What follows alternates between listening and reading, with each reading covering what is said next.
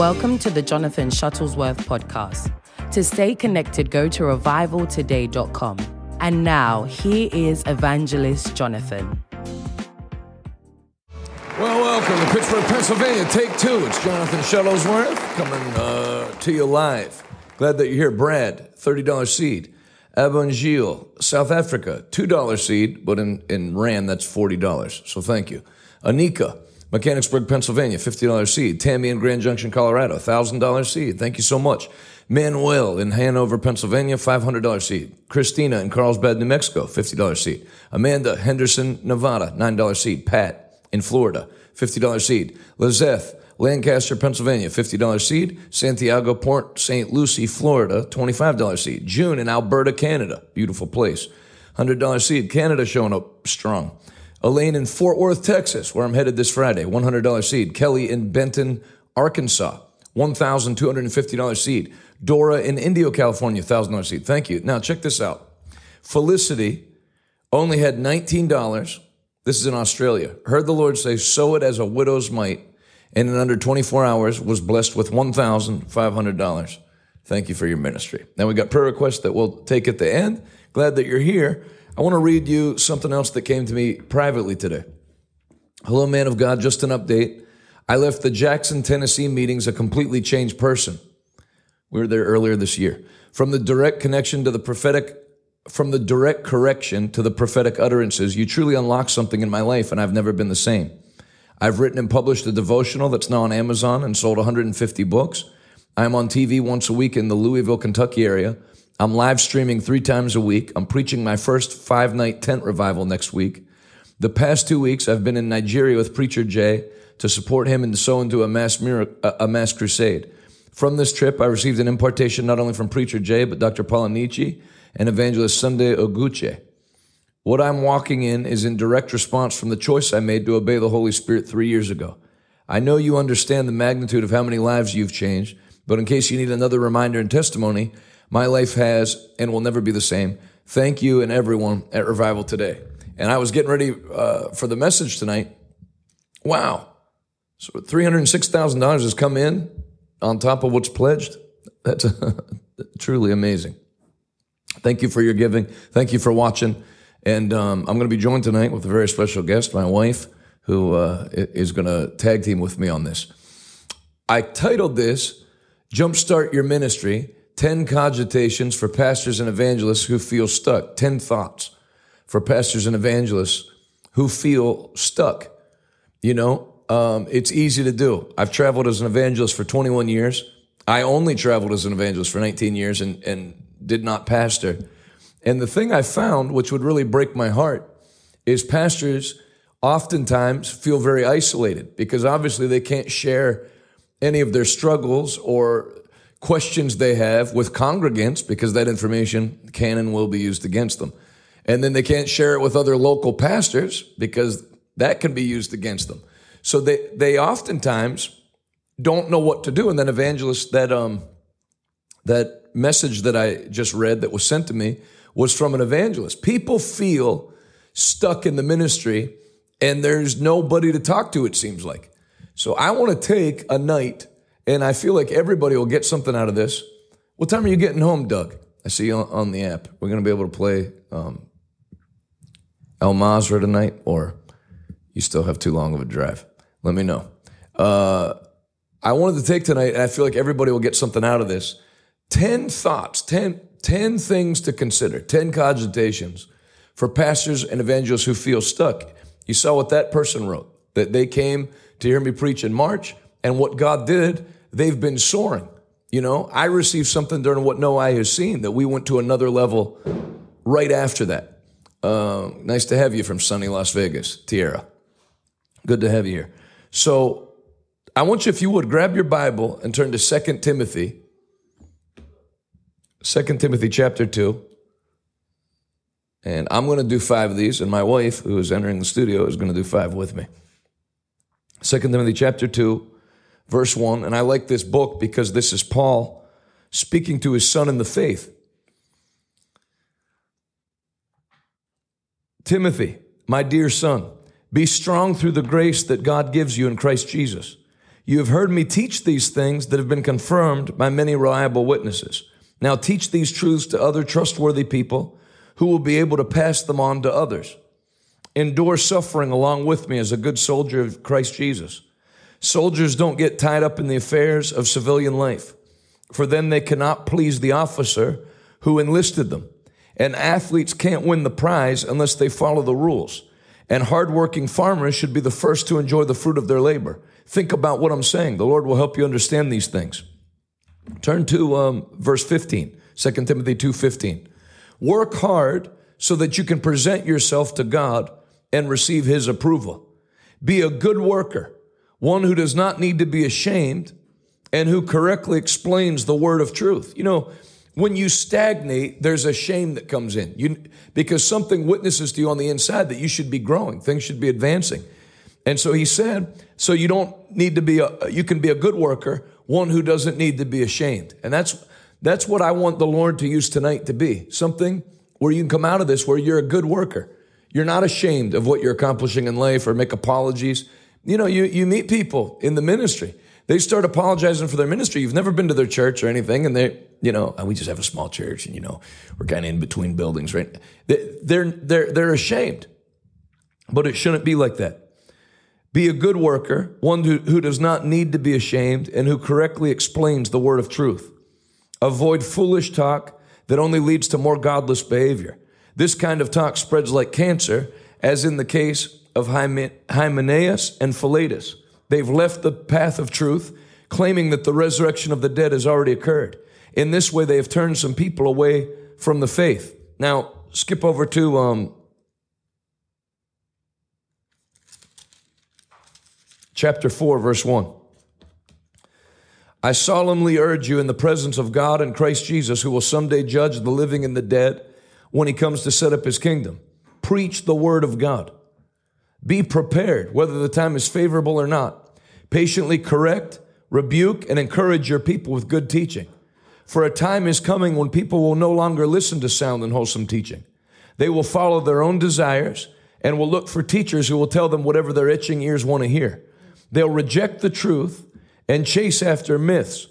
But you should keep, keep a clear mind in every situation. Don't be afraid of suffering for the Lord. Work at telling others the gospel and fully carry out the ministry that God has given you.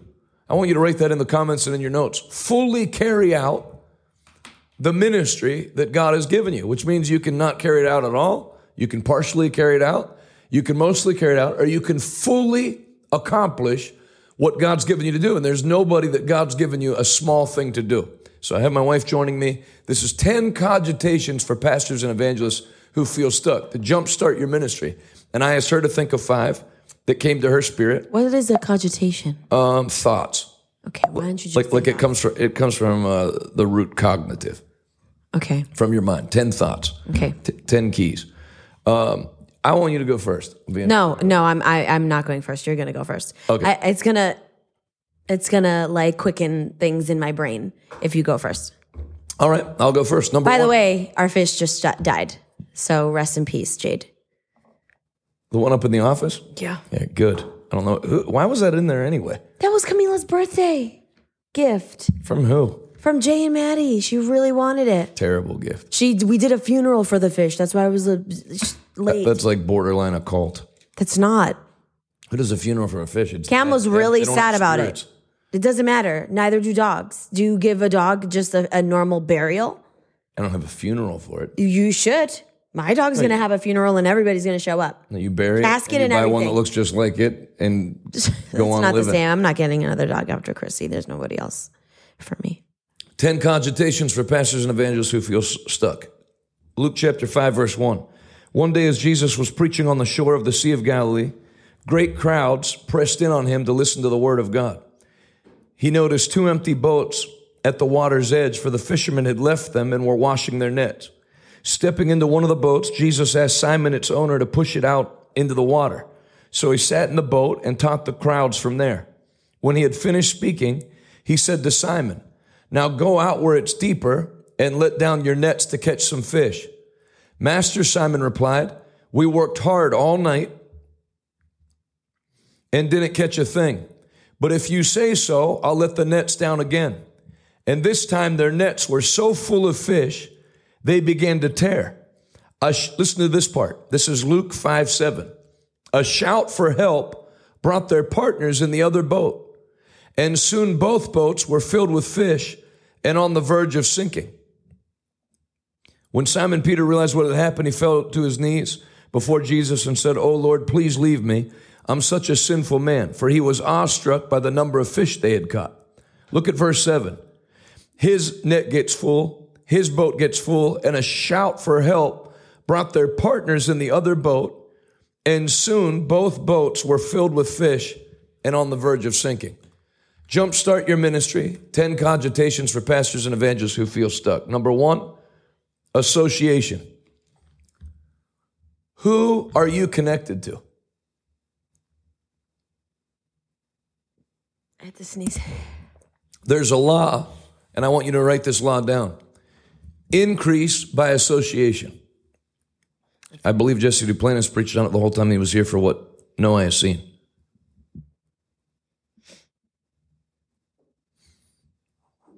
The law of association. And I put this number one for realize it's my personal belief that this is why ministers who are stuck or stagnating or regressing, why they're stuck, stagnating, or, or regressing 90% of the time. Who ordained you into the ministry? Who is over you in the ministry? Their increase flows down to you in the spirit. Paul taught it in Philippians that the same way you've helped me, the same God that supplies all my needs will now begin to supply all your needs according to his riches and glory through Christ Jesus. The law of association, the law of increase by association.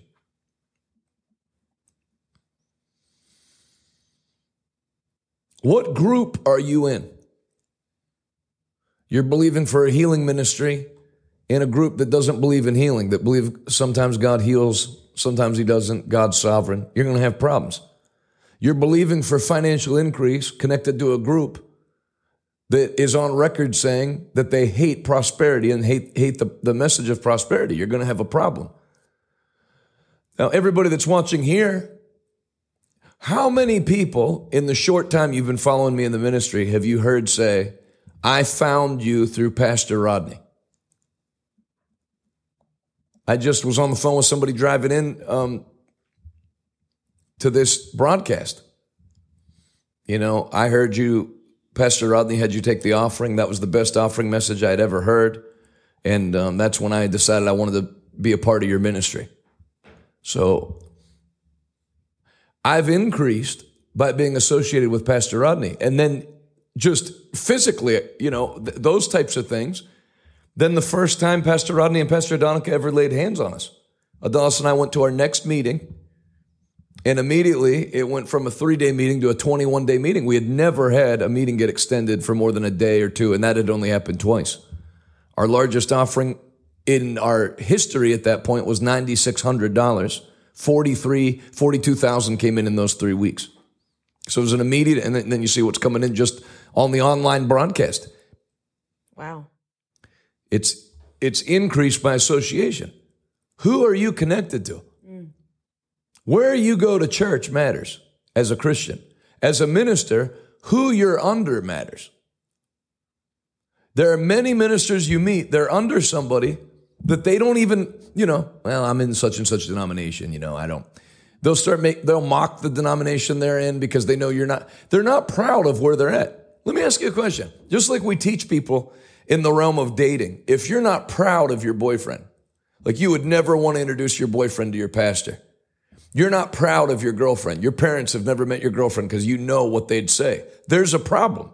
If you're not proud of the group that you've associated in, you need to think about that and you need to change. Do something that very few people ever do. They'll, they know they're in the wrong stream, they'll ride it straight to the bottom of the ocean and die. Mm. Instead of change. Mm. And change now. You know, we've been thinking about it. Less thinking, more doing. You've thought about it. Yeah. Nothing left to think about. You, you know, I like that scripture where the Bible says, I have shown you, O man, that which is good. People know what to do. It's a matter of doing it. And you have to do that. I'll add something to every one of your points, and then I'd be interested to hear your thoughts on the ones I bring up. Um, you want me to talk about the the association? Increased by part? association. Um, see, because I was gonna go based on not doing it like life alone either. Um, because Yeah, but this is a This- bro- this is the bro- you said you you already have that as a point. yes, Yeah, but this is different. This is who you're who you're connected to in the spirit. Who's your, who ordained you? yes, but it's in the same kind of like wavelength because the the it's a mindset. Okay, so you just want to do your point then? Yeah. Go ahead. I'll do I'll do the mindset. Um uh, Exodus 18, 17. Um and it says, I'll start in 16.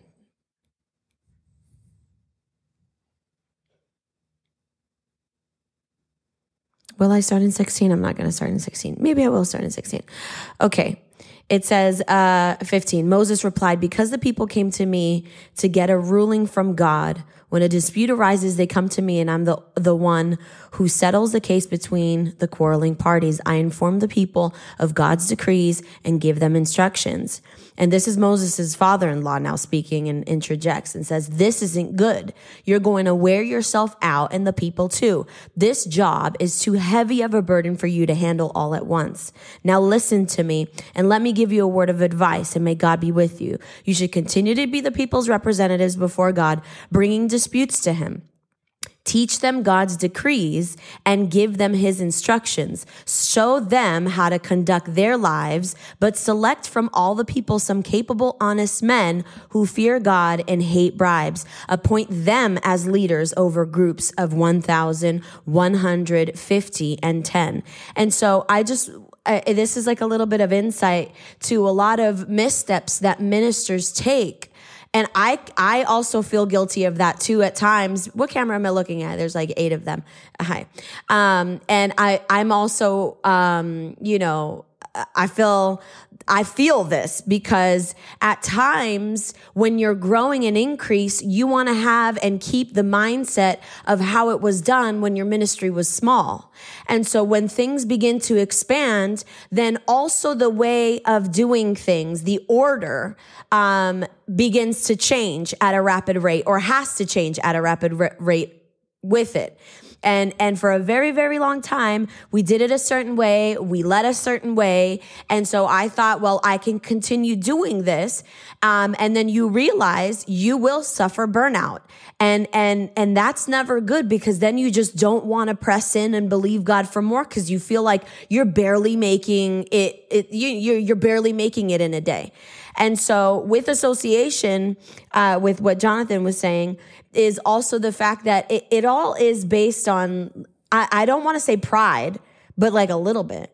You know what I mean? It's like, I can do it all. I can be this and I can, I can be a lone ranger and I can take the world on by, and, and that's for a while we, we thought that like it's just you and me and we could take the world and we could do, you know, awesome things for the world. But then you realize as things increase, you have to ask for help.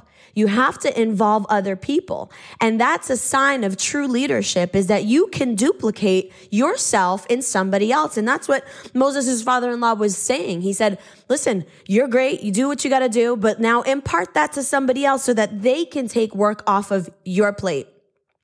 And it's it's this mindset that's like I'm I can do it to I don't need to submit under anybody because they're not really doing it the way that I would want to do it. Uh, you know, they're not um, flowing the way they don't preach the way that I do. You know, I don't see eye to eye in the the, the little details or whatever.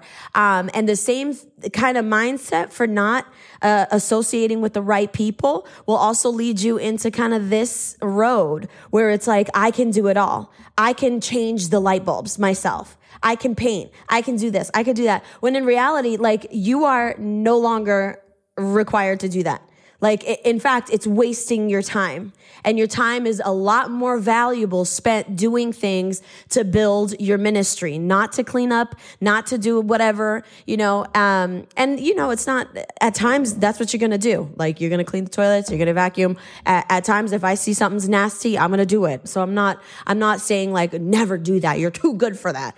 I'm, I'm right there with everybody else. But, there is a time if it's going to start eating at like important things that I'm doing, then I need to be hands off and allow for um you know, for for the help to come in so that the ministry can grow. Okay, so then I'm going to go out of order. So what did you title that one? Don't do life alone. Yes. Okay, I'll add. I'll go out of order and add to that. Number three, remove those who you know need removed, and add those who you know you must add. When I talk to, to ministers, one one place where they feel stuck is a I don't have help. I'm thinking about hiring so and so, or this person is a pain in my side, you know, but their mother is friends with my mother and it would cause problems. You don't pay a salary to somebody because you're, they know your cousin. You pay people to take things off your plate. So I would say for people that feel stuck, to add to what my wife was saying, you need helpers. God never gives a vision to a group of people, but he also never gives a vision that one person can accomplish. He gives a vision to the visionary, and it's always too big for him to do alone. You know, a good portion of our staff is in Fort Worth, Texas right now uh, to do membership intake when? Tomorrow? Tomorrow. Tomorrow, yeah, for the church. I mean, their, their work, I'm not there. I'm entrusting them to do that. So that's why I'm going on the back of what my, my wife said. You'll burn yourself out. That's what Jethro pu- pulled uh, Moses aside to tell him. You can't do all this. Notice what Paul told Timothy. Teach these things to people who can pass them on to others. Well, that's what I've done. I've taught these things to Magal. You know, Kofi's not even there. Kofi's on vacation, a well-earned vacation. Magalis, who else was down there? Tosh, like the the department leads, Department Rachel leads. Rom. So they're teaching Jeff. what Revival Today Church is from what they've learned from me. They're casting the vision to others and can do it because I'll be there Friday, but I, I can't be there until Friday. I don't need to be there. You you have, and you're going to have to jump the hurdle of I, we can't afford to pay people because what you'll find is if you pay the right people, they're going to generate or allow you to generate more revenue than what they're making. How many people are in the back room right now? In the media room? A lot.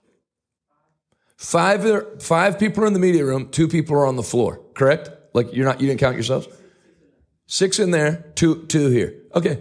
Now, some are Bible school students volunteering or whatever, but mo- many paid, if not most paid. Some paid full time. You think, man, that, that's that's a lot of people to pay. Yeah, but look look what's come in this week from a top quality broadcast. Three hundred and some thousand dollars given, almost half a million dollar pledged. So if you're always thinking about what you're going to lose, you're not going to make any moves to go forward, and you're going to stay stuck. Say that.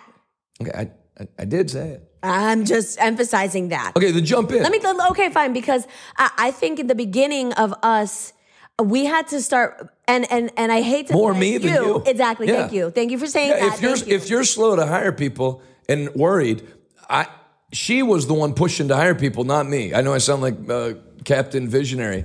I told her we'll, we'll never have to hire anybody.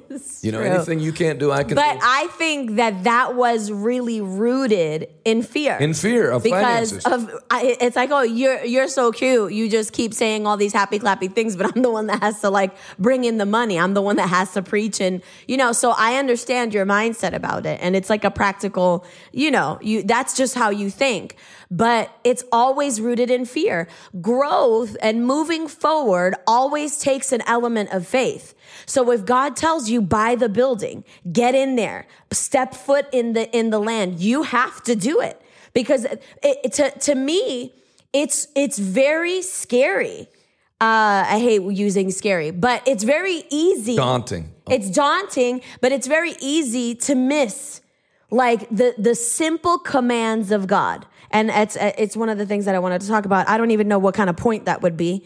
Um, but it's easy to miss those those little cues where like the holy spirit who leads us and guides us into all truth because that's what he does he will give you a nudge in the right direction or in a direction. And because you've never ventured into that direction you say mm, halt nope not doing it not going there not hiring another person. What's the sense of that?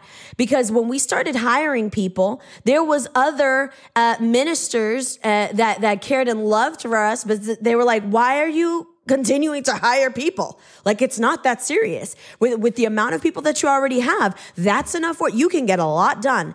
Yes. And I still felt that way. yes. When we started the church, we had 12, this is, two, you know, not even two years ago, we had 12 people. We, we upped it to 16. I said, let's freeze it at 16. I think Yeah, that, that's you enough. did say that. We're at 41 now. Not, you know, paid staff, full, like, I think uh, full time. So, But and and again, it's because just because you haven't seen it done or see, seen it done in a different way doesn't mean that that's going to be true for you. So so what you are responsible to do is to obey the leading of the Lord. Are you done with your point? Because I'm gonna get into mine. Go, go do yours. Okay, fine. Um, it, it says here, and I've got two points, and it's pretty much based. So let me do two points here, and then you can take it. you got it. Number four. Okay. Um, this is First King 16.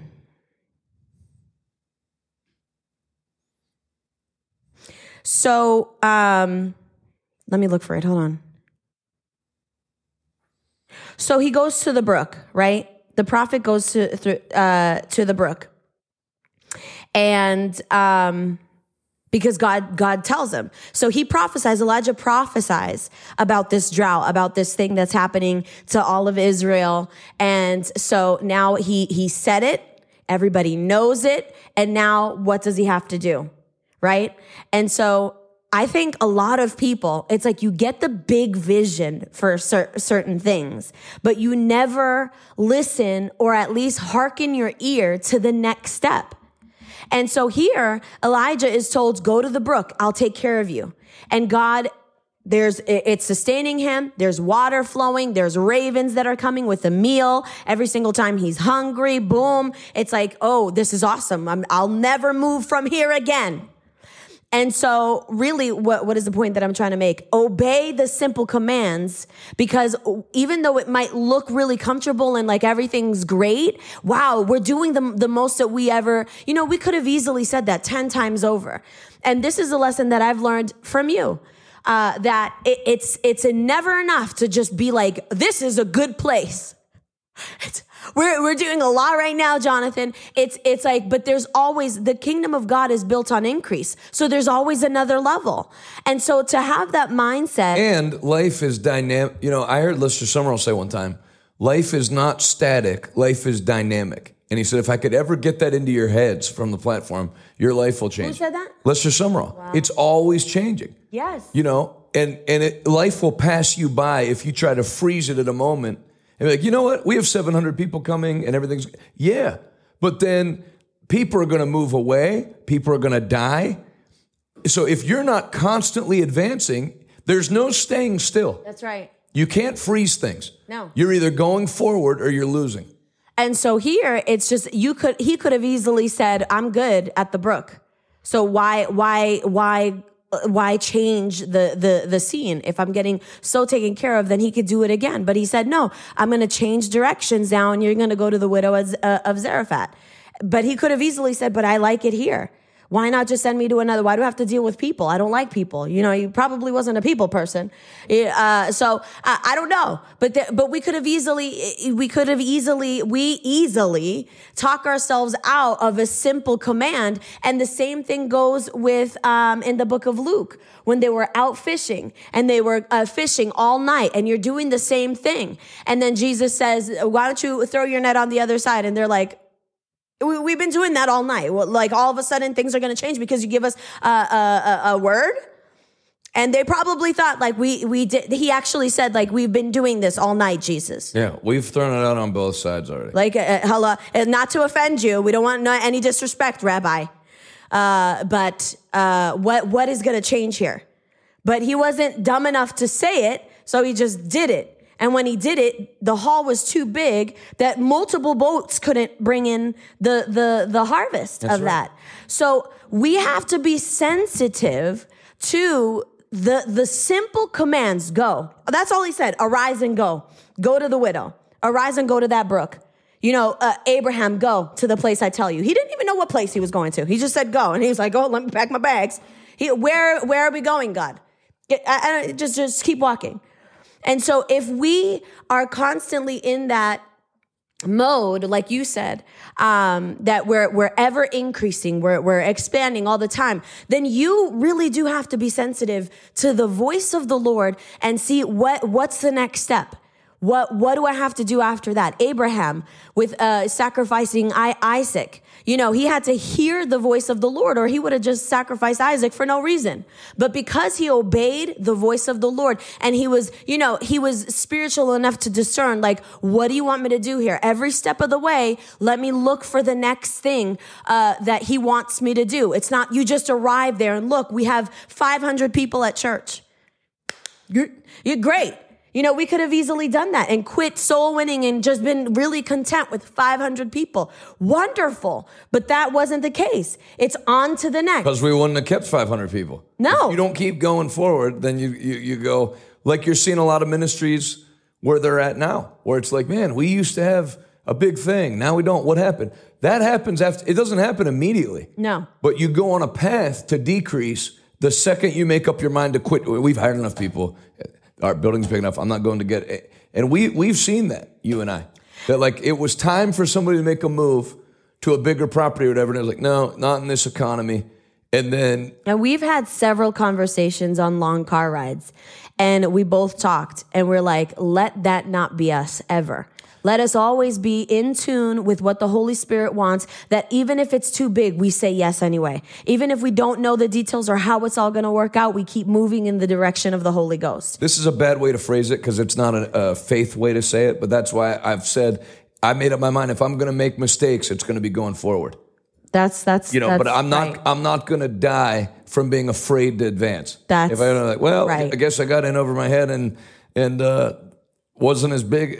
di- Didn't have Well, the that's what the- I thought. the- the- but the- but then as you do it, you find out God helps you. And God's on the side of advancement, like the Broadhead building that we bought, the original church that you see in that video that we never had um, a Sunday service in, and we have one prayer service and one uh, one night of the prayer and fasting. Yeah. and that was it. It was the wrong building. It was. But God honored the fact that I, I went forward. You know, we sold it at a profit, a good profit, made made uh, 35% on it or so in, in a year and a half. But God gave us this building that was big enough because He saw I'm going. I'm not going to, well, so far we haven't been able to find a building. So you find if you move forward aggressively, God will honor you making aggressive moves in the direction that He called you to go in. Yeah, and Jesse Duplantis said that the kingdom of God is one word. If you were going to describe the kingdom of God in one measly word, it would be advancement. And and that resonated with me because there's never a time. Look at his life. Look at Pastor Kathy's life. They are living testimonies of what it is to be in tune with the Holy Ghost and keep moving forward. So that even uh, when you're in your 60s, in your 70s, in your 80s, you're still sharp. You're still with it. You're still advancing. You're still taking ground. And so that really encouraged me. But on the heels of what you were saying, it's it's also the fact that like the the ten spies go out and look at the land and they come back with an evil report. You know, it was a mindset. We can't handle this. Let me wash my hands. And and that to me is a poverty spirit. That to me is a stupid spirit. That to me is a spirit of faith all wrapped up into one. Because if you can convince something beautiful, like, you know, that belongs to you, something that God has given to you, an advancement, another level, you know, something uh, amazing, a, a mansion, a this or whatever, something that's really good. If you can convince yourself out of it, it, it, it's it's an ugly it's an ugly spirit and and I understand now why why God you know just was like you guys are not seeing the the light of the the the day of you know uh, the promised land because it is an evil report it's Yeah. an evil thing it's a spirit of unbelief And it, attached and, and to it ticked God off. You know, after all I you saw me do in the desert, after you see me part the Red Sea, now you're gonna, yeah, you think I can't do this? Yeah. That's how No. you, you don't irritate God going forward. And and unfortunately, that's what you're taught the most in ministry is, you know, you need to be prayerful and careful. You need to be prayerful and aggressive. Yes. P- people lose more not moving than they do moving. That's right. You should be afraid of not advancing, not afraid, not afraid of making moves. And on the heels of that, sir, Well, what, what's the title of number four? I don't know. Um, what did I just say? What did I talk about? About about moving when God says to move and advancing. What was the last point that you said? You did First Kings 16. Okay, but what was the last point that you did? Hire who needs hired and get rid of who, need, who you know you need to Oh, obey simple commands. Obey the simple commands of the Holy Ghost.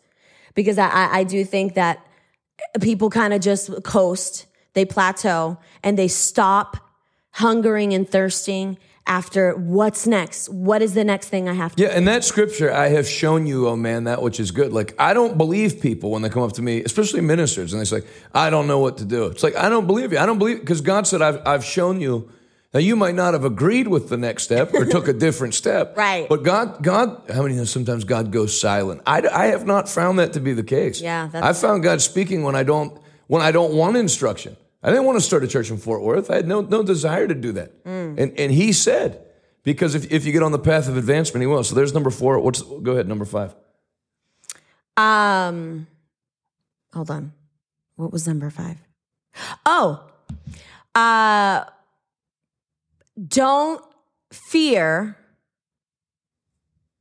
about lack of provision.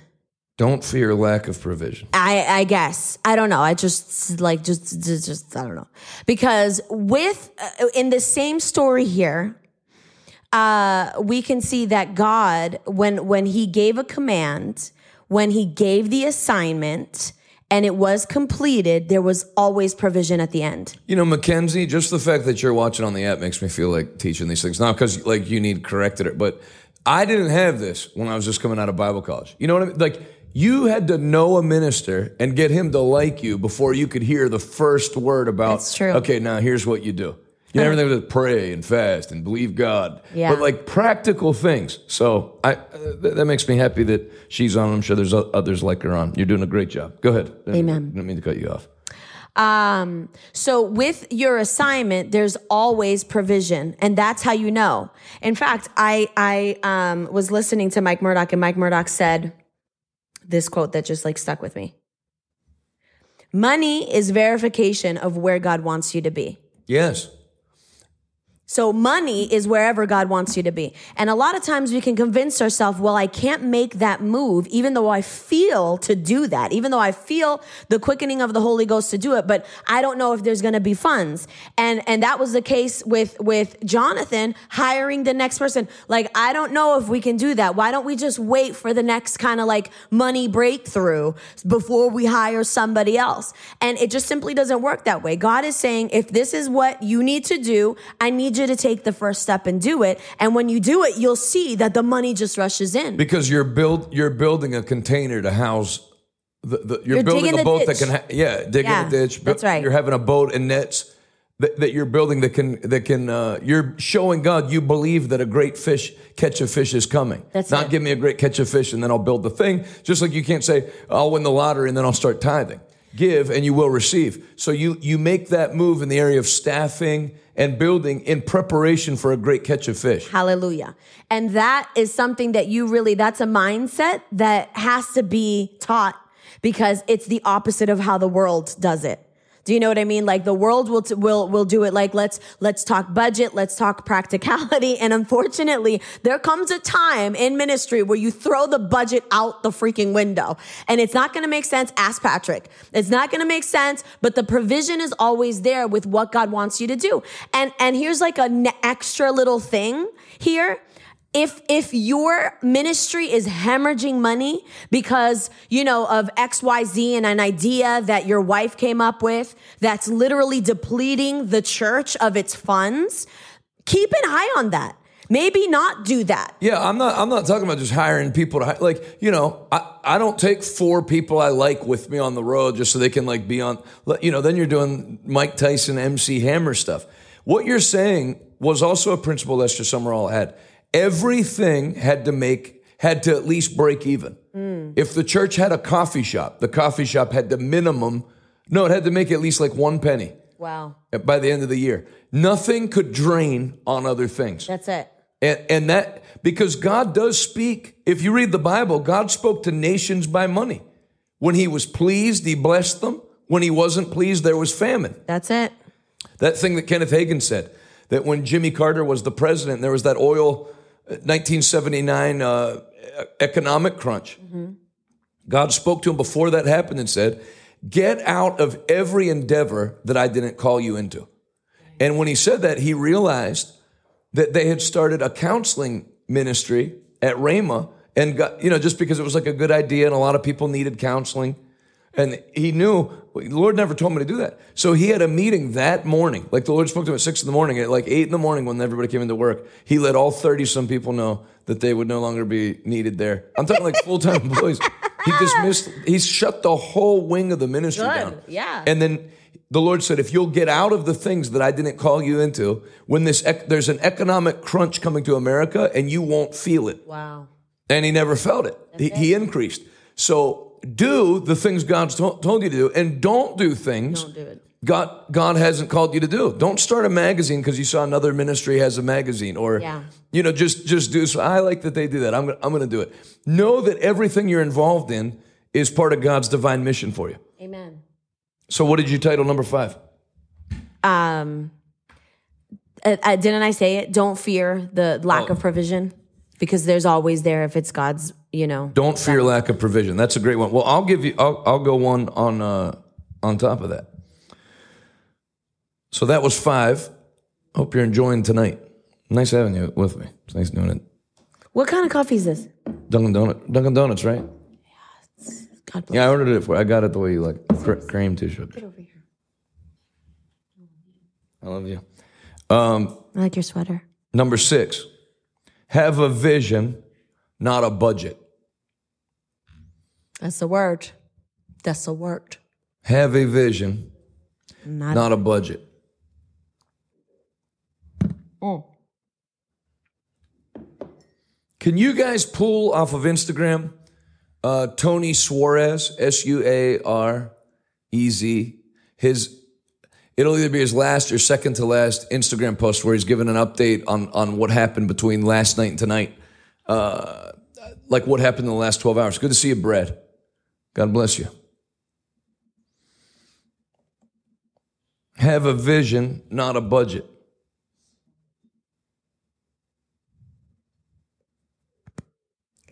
If you need help knowing who, who it is, they got it?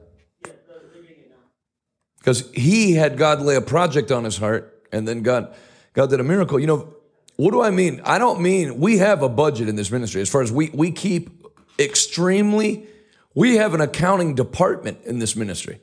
We, we're not just like flinging money around, there's tight controls, but we're not run. You know, when the this is what I'm talking about. How many people could God have lay on their heart to start a second location? And they go, well, you know, that's not in this annual budget. So maybe we'll talk about it at the next board meeting. It take forever. In the ministry, you have to be fluid. You have to be ready to move ahead. And um, when you have a vision, I'm stealing a line from Jesse Duplantis because it's it's one of the best lines I've ever heard because it's absolutely the truth. I want you to write this down. Budgets cost you something. Budgets cost you something. Vision brings you something. When you go, now the title tonight is Jumpstart Your Ministry 10 Cogitations for Pastors and Evangelists Who Feel Stuck. When you go to a church that um, is stuck, everything's budgets. Hey, as many of you know, our bathrooms in disrepair. It's like, you, you remember the place we went north of here where they had nothing? They would take the offering. How many know those soap dispensers in the bathroom cost money to fill up, and the paper towels and the water. Yeah, that, that's the one. Let me know when you when you have it pulled. Um, Nice job, guys. Nice, guys. When you talk like that, who do you think that excites? Do you know when people spend money and give money? When they're excited. That's when. That's why casinos capitalize and have a science behind excitement. Flashing lights, sounds, music. You don't walk into a no one's at at uh, spending money at a casino because guys, how many of you know that this casino generates a lot of money through tax revenue for the community and if this casino wasn't here, a lot of people would lose their jobs. So, you know, if you can just spend a little money at the roulette tables. Nobody gives for that reason. And somebody wrongly taught people in the ministry that if you talk about the expenses that you have, it produces um, revenue, and it does not. It actually repels. That's what that statement means. Budgets cost you something. If you talk about your budget and what you need, you are not only not only are people not going to give, people that were going to give aren't going to give. That's what that line means. Budgets cost you something. But talking budgets repel money. Not to mention, you need something in your ministry, not only that excites people, you need something in your ministry that excites you. This Fort Worth thing, I've never done anything like that in my life. So I, am living right now. I'm thinking, talking to other people. I just talked to James Marocco today because he's he has started 600 churches. Tell me what you've learned. Tell me about multiple churches. And he told me, I'm excited. When you lose something in the ministry that excites you, the Spideathon was exciting, is exciting when we launched it. How many things? I, I, we might be able to list 25 things off that in the two thirds of this year that have gone by that we've started. You know, new things. And it's fresh and exciting. Total Bro coming up on, on uh, Saturday for the UFC fight. That's new. That's a small, that's exciting. And I was, I'm not saying it to promote it. I'm just saying there's, there's always many, many, many pastors settle in to Sunday morning, Wednesday night. That's all there is. Youth night. Wednesday night Bible study, Sunday morning. And there, there, there's no excitement. When you have a vision, you have to take people on a journey for the evangelists that are watching. I can say, and I didn't know this principle, I just was always doing it. I was always taking people on a journey with me as an evangelist. We're going to start a church in Maui. You know, we worked, we have an invitation from the mayor to come preach in Maui. Will you, will you stand with me? I'm going to take 30 young people out to a town that does not have a Protestant church that meets every Sunday. So it wasn't, um, you know, guys, uh, I've got to make car payments just like you do. And I have expenses just like you. And I really, I'm living at home right now, but I'd love to have my own apartment. No one cares. and if they do care, they'll care a little. It's like if you see a bum on the street with his hand out, even if you help him, you don't give him $10,000. You give him a little money. So when you talk budgets, even if people go to help you, they're going to give you a little money. When you talk vision and excite people, number one, it keeps you excited. Mm-hmm. You would do well as a minister to listen to your own live stream or, or your own preaching. Do you sound excited? Do you smile? Do you laugh at any point in the service? Is there a joy or have you lost the joy? That's good. Turn to, turn to Joel chapter 1. I'm going to knock out two at once because they, they go hand in hand. Okay. What version? Do Joel 112 in the King James.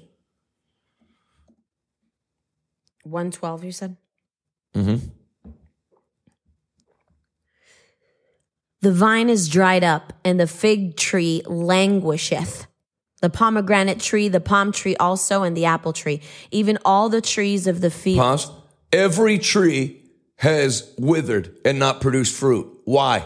Because joy is withered away from the sons of men. That's Joel 112. Because the people lost their joy, the harvest fields quit producing their fruit. Visions keep a joy in you. Is that that next point? Yeah. What, no, you have that title too? it? No, I didn't. That's like amazing. Acquire and keep your joy. Wow. Because let me tell you why that's so powerful. That really is the killer for a lot of ministers that are endeavoring to do big things because they get worn out, they get in their heads, they feel like it's like such a heavy burden.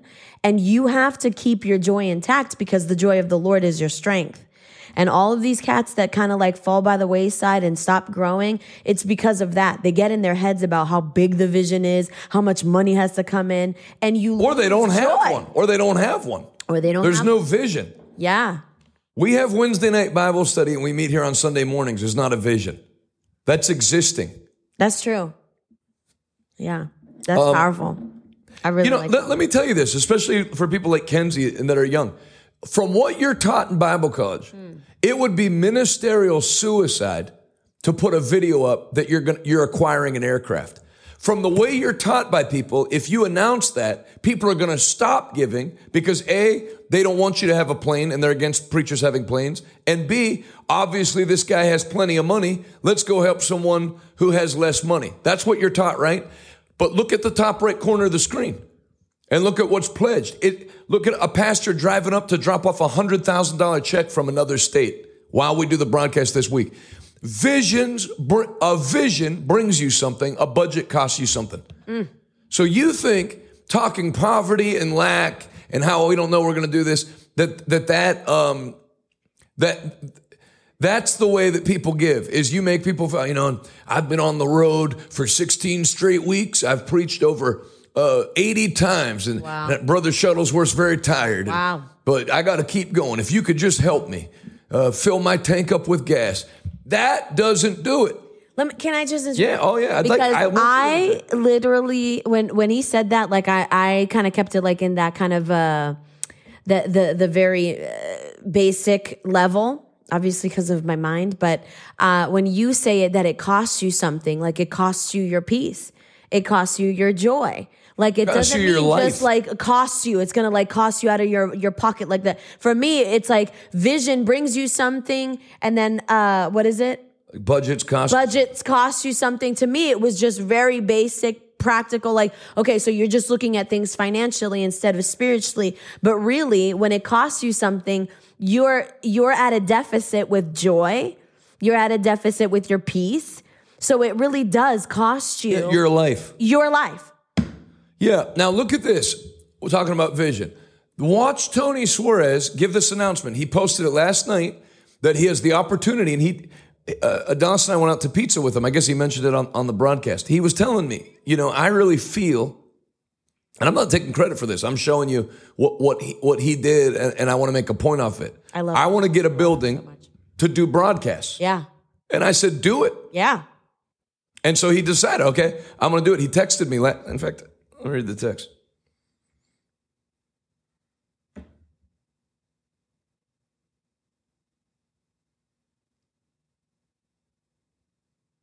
What pizzeria were we at? We went to two Joe's in New York City, and what was the other one? Don't judge us. Yeah, we went to two. We had two separate pizzas, and they were delicious.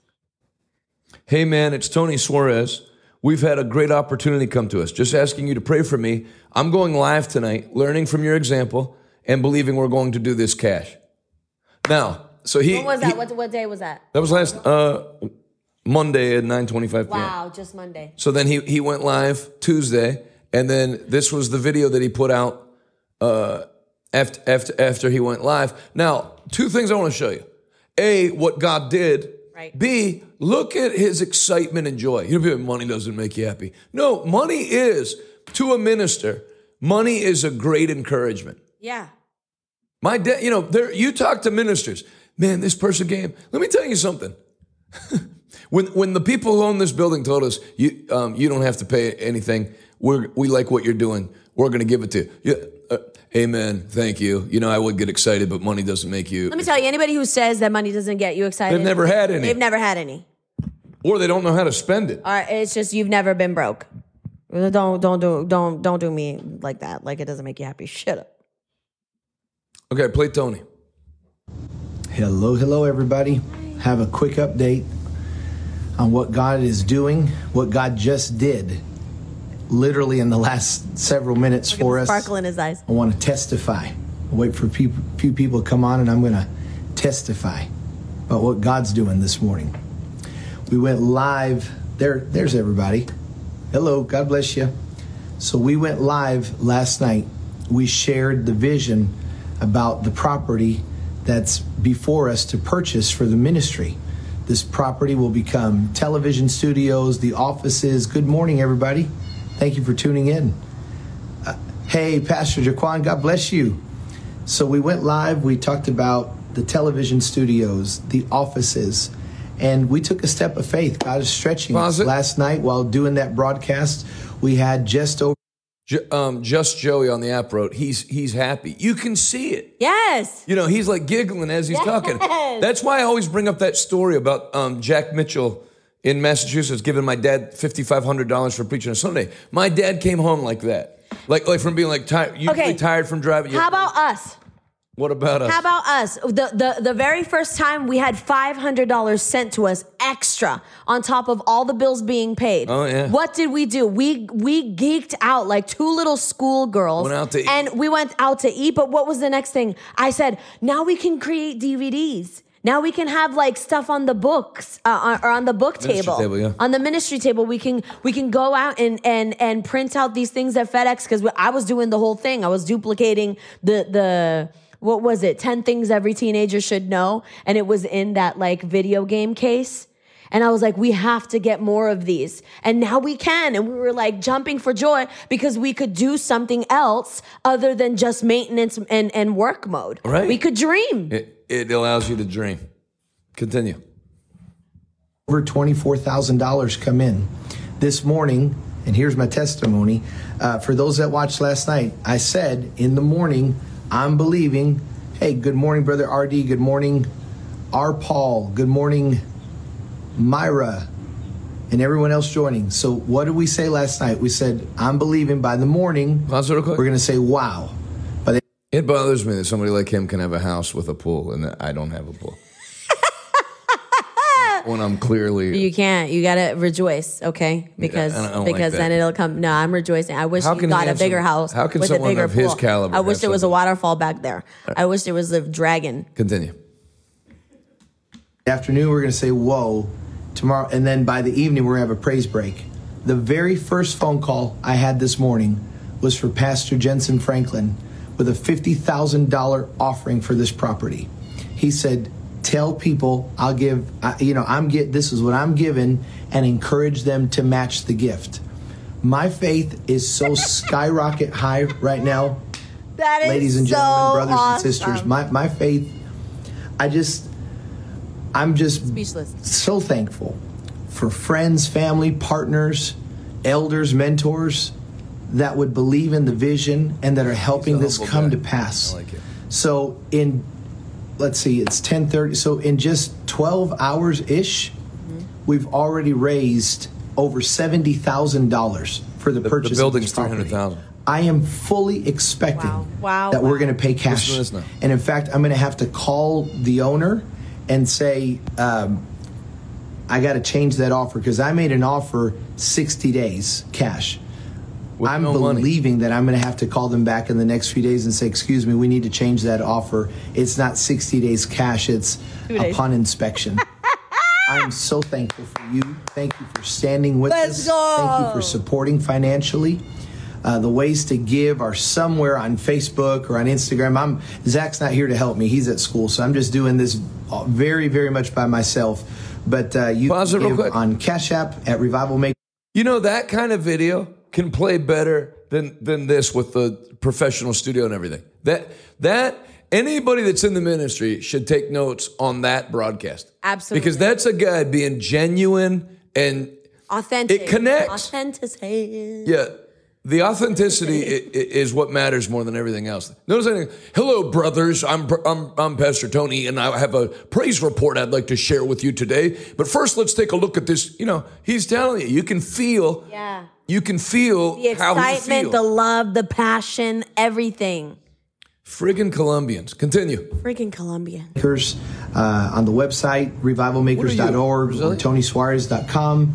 You can mail in your offering. Uh, thank you so very much for standing with us. And so here's my morning wow.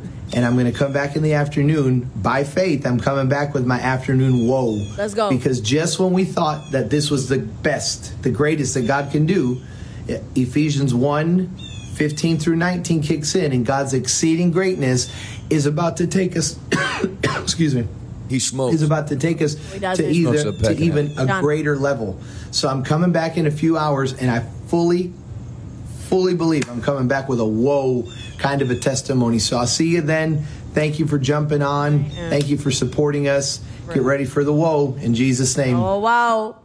Um, wh- how long's the building? wow. vi- how long's the building video? Just play the first little bit of it, just so people know. Hey everyone, is it's Tony Suarez, and I'm standing in front of what I believe are going to be the next offices and television studios for Revival Makers Ministries.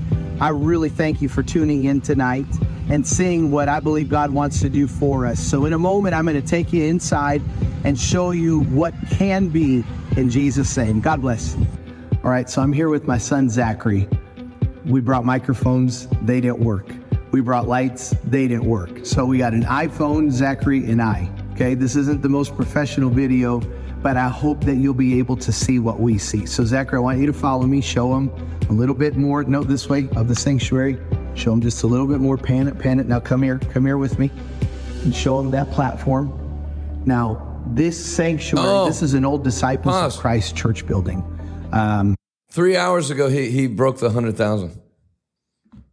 Isn't that awesome? That is awesome. There's the clip. Officially received over hundred thousand. Wow. See, Oh my goodness.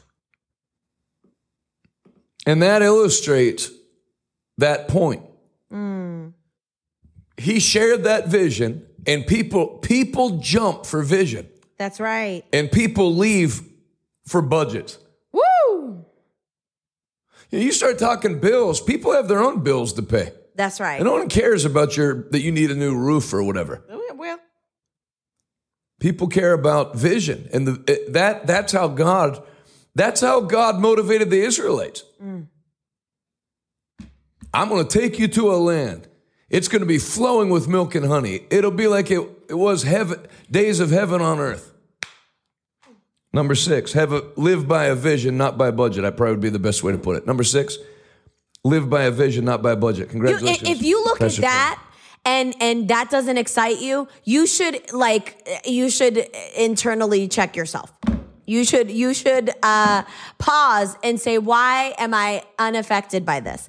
Because to me, that's a spiritual thing. It- like now, when I pass by buildings that are are being constructed, I get excited about it. Do you know we're putting an offer in on a building in in um, a major city in America? To, uh, it's going up for auction tomorrow.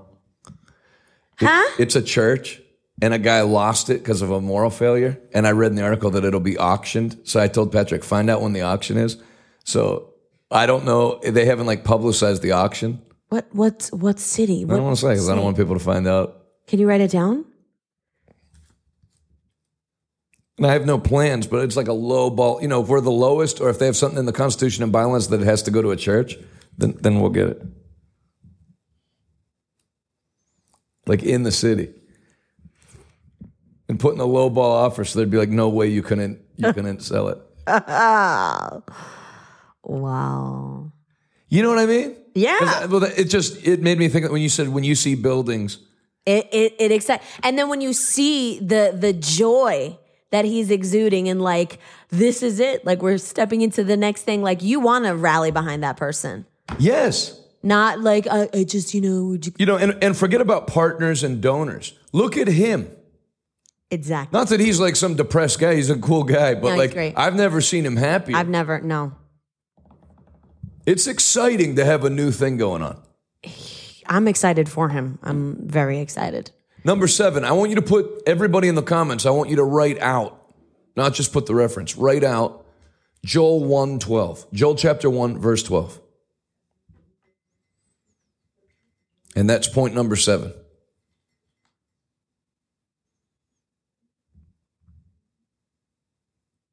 So if you're in the ministry, eh, while, while people are writing that, what is what is your church doing that's exciting? Our women are going to the district women's ministries meeting, and we um, that requires a bus. So if we could have some people just step up and help give, Count me no, out. No one cares. Count me out. Vision.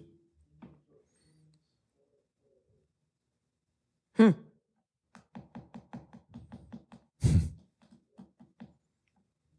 Has anybody wrote, written the verse out yet? Joel 112? Copy paste? Thanks, Julie. Joel 112. Will you read it for me one more time? Sure. The vine is dried up and the fig tree languisheth. The pomegranate tree, the palm tree also, and the apple tree. Even all the trees of the field are withered because joy is withered away from the sons of men. And then you brought up Nehemiah 8:10, the joy of the Lord is your strength. Thanks, Mackenzie. Number seven, acquire and keep your joy. Originally I wrote keep your joy, but if you're gonna keep something, you have to have fir- Have- first acquired it. And some people don't have any joy to keep. and never have. Now I'm gonna tell you, there's churches, which I would not do this, but there's churches that if I put their live stream up on the screen right now, the people that are on the platform look like there's someone holding a 45 to their mother's head just off camera saying, So help me God, if you crack a smile, I will splatter your mother's brains on the sanctuary wall. True, true or false? Facts. True. Very, very. Every true. single person on the platform like this.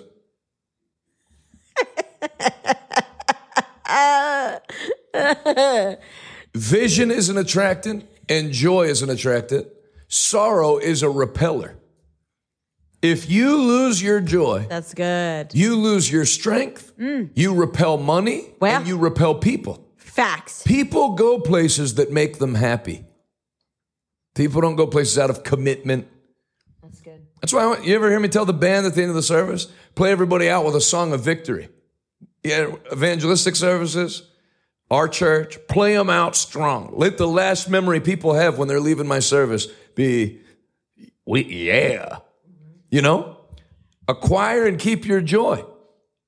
10 cogitations for pastors and evangelists who feel stuck. How do you sound when you preach? How do you look when you preach? Um, I'm just going to share a few thoughts with you today. And how many of you know? No, Jesus was full of joy. God's presence is full of joy. There's a problem if there's no laughter.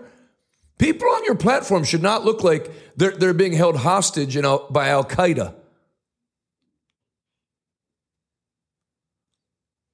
True. acquire some joy. Mm. And if you've lost your joy, there's people in the ministry, they're, they're 35, they act 85. Most joyless people you'll meet. That's Don't allow yourself to lose your joy. Yeah. The vine has withered, the fig tree languisheth, because joy has withered away from the hearts of men. When you lose your joy, everything starts dying. Yeah. Happy are the people mm-hmm. whose God is the Lord. Write that down. Happy are the people This whose. God is the Lord. That's right. Something's wrong if you're sad. This is You it. preach sad. This is it. This is helping somebody out today here. Johnny. Mm. That You- was the problem. That was the problem. I feel it in my spirit. Like boom. Say it. It.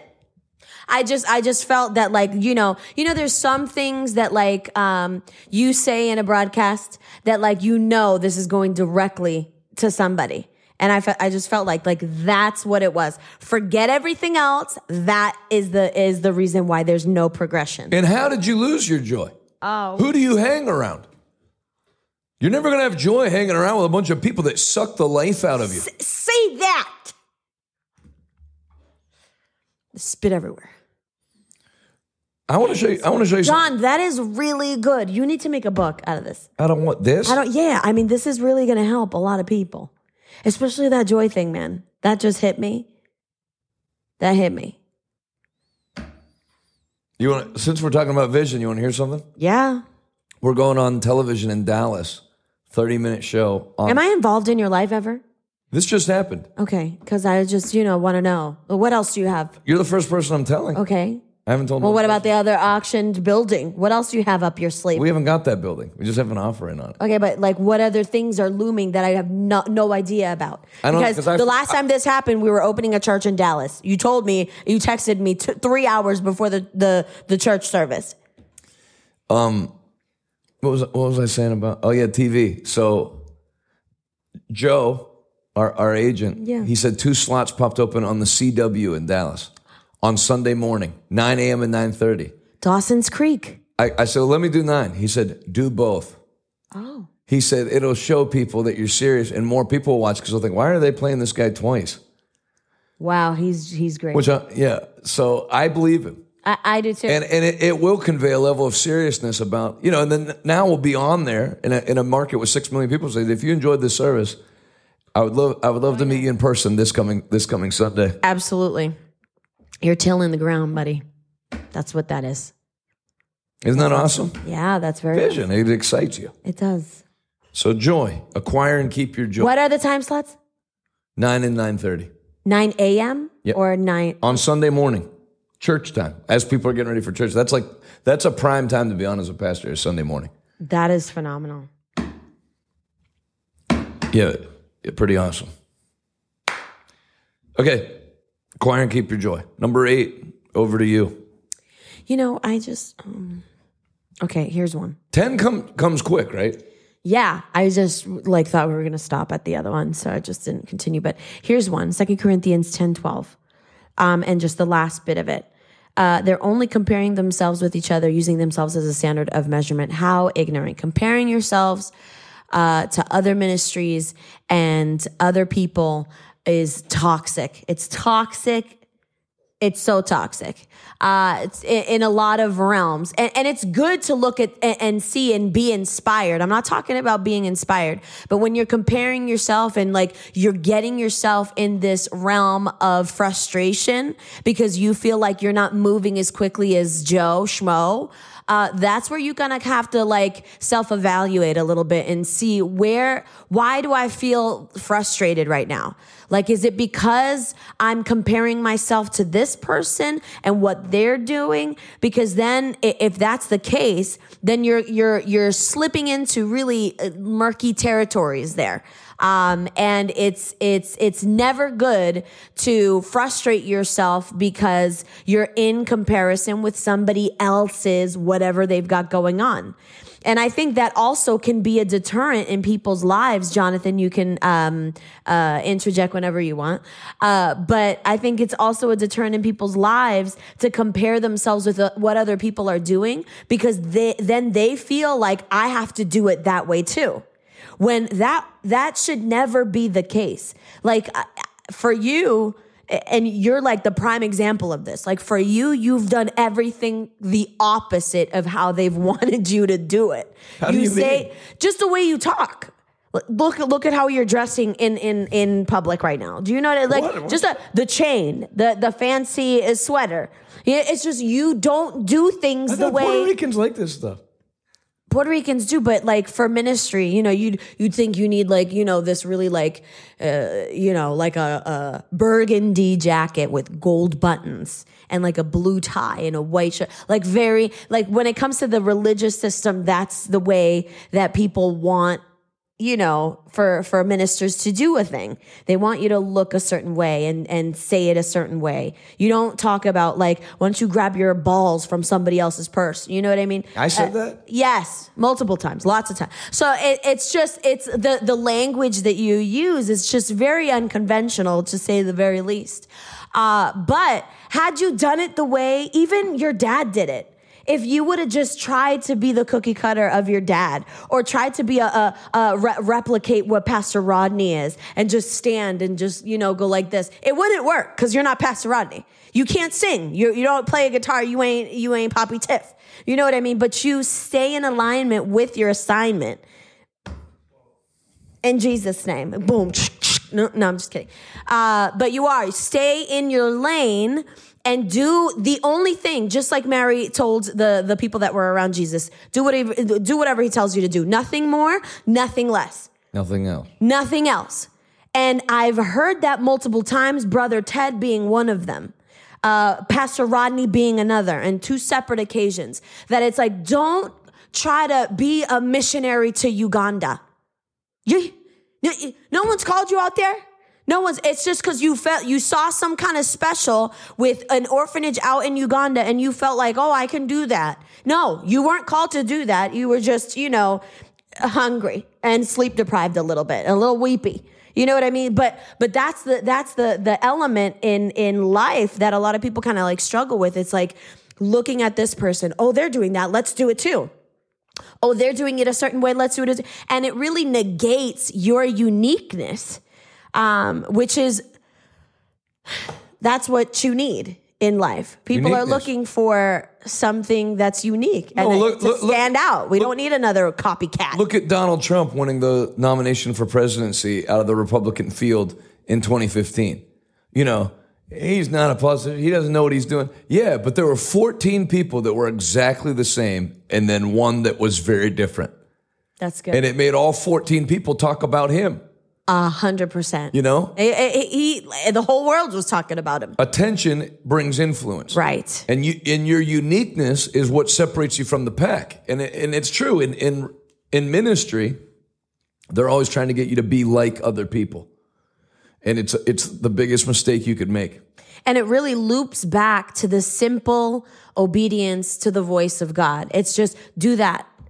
It's nothing complicated. It's nothing like, you know, super complex that you're just, because I think a lot of people, especially in ministry, when they continue to advance, they're looking for that like aha moment where the, the, the, you know, waters part and you walk on dry land. It's like, no, he just said, just cut it to the left.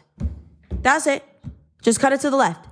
No, don't don't open it up like that anymore with a joke. Don't open it up with a joke no more, or whatever. Just be. You're not Joel Osteen.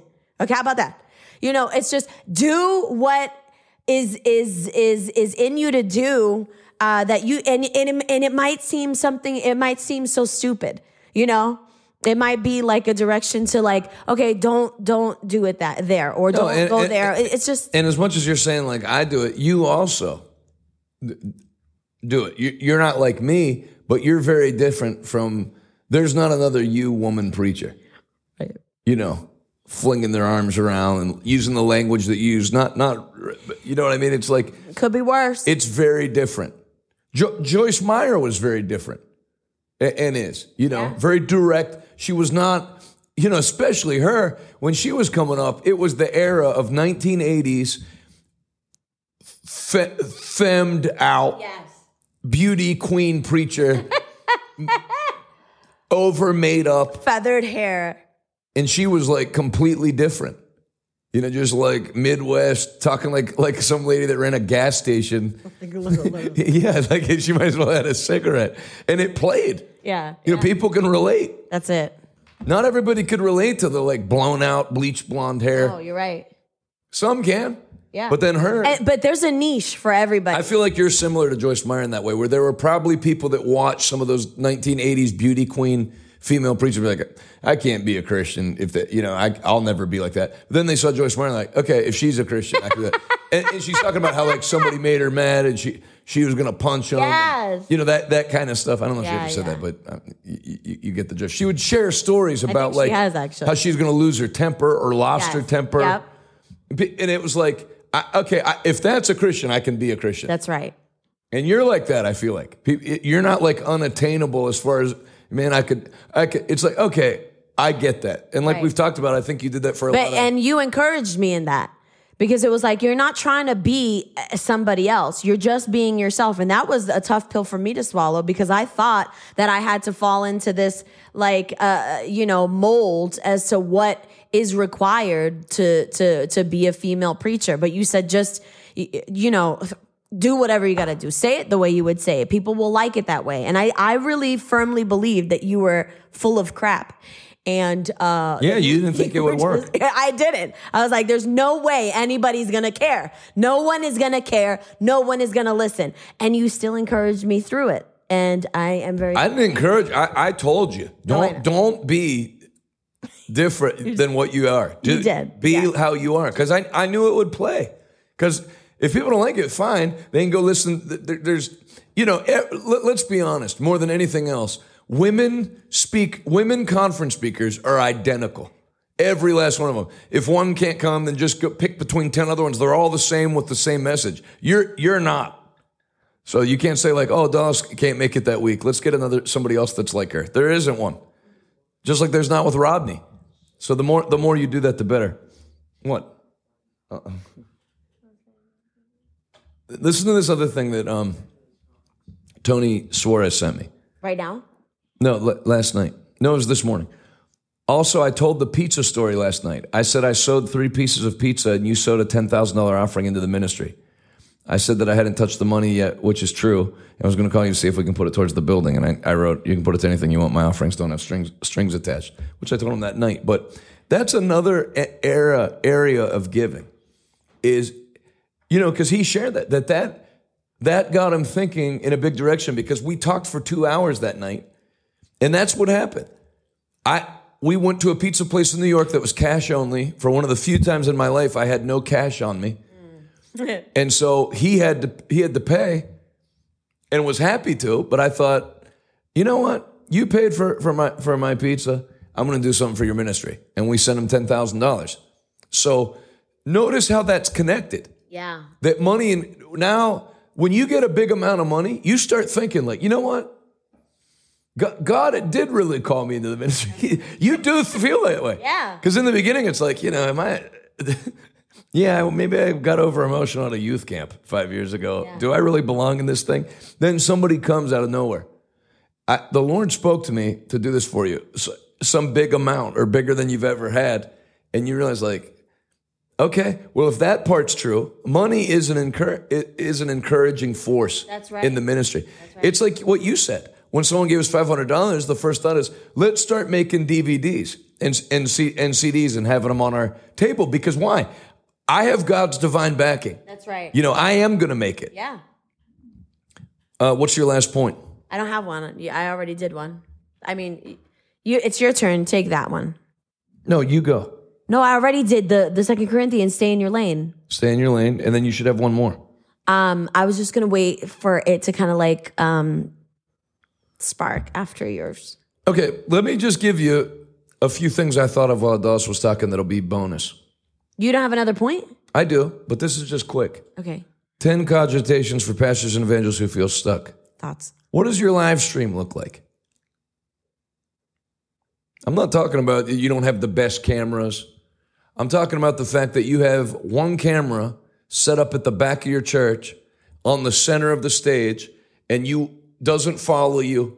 You know, you can't get one person to go back there and tilt the camera and follow you. Don't give up on your ministry. You convey to people that you're not a serious person. Number two, why is your Instagram private? Are you pastoring in Islamabad? I'll give you a pass. Are you pastoring in Afghanistan or Yemen? I get the private Instagram. Why, why are you making it hard to find you? I don't want people in my personal life. Then get out of the ministry. That ship sailed when you joined, when you signed up for the ministry. You're not that important, you know. I have my Instagram on private. There's a lot of people. No, there's not a lot of people that care about what you're doing. Relax. Number three, have you started something like a podcast and it's not consistent? If you're going to start something, do it. Otherwise, it conveys that you're not serious. Check the live stream on your on your church's uh, live stream. Is it ambient sound? Is it super low where if you turn your YouTube volume on your phone all the way up, you still can barely hear what you're saying? You know, everything about you should at least convey. It's like like that Tony Suarez video that we played. He said we, you know, we brought lights, that didn't work. We brought a camera, that didn't work. But it, it's he's conveying a serious message, and clearly it, it connected with people. Number nine.